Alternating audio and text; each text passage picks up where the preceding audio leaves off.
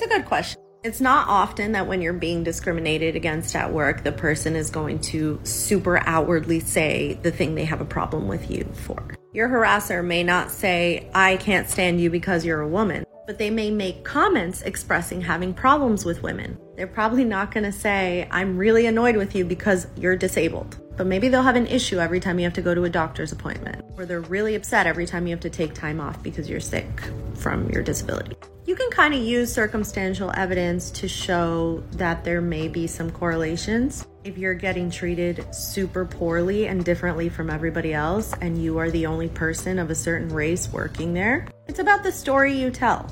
Based on what happened and the evidence you have, does it sound reasonable that the reason you're being treated poorly or differently at work is because of your status as a member of a protected class? So, because of your age, your race, your religion, your gender, your disability, things like that. And when in doubt, consult with an attorney. Hope it helps. Short Cast Club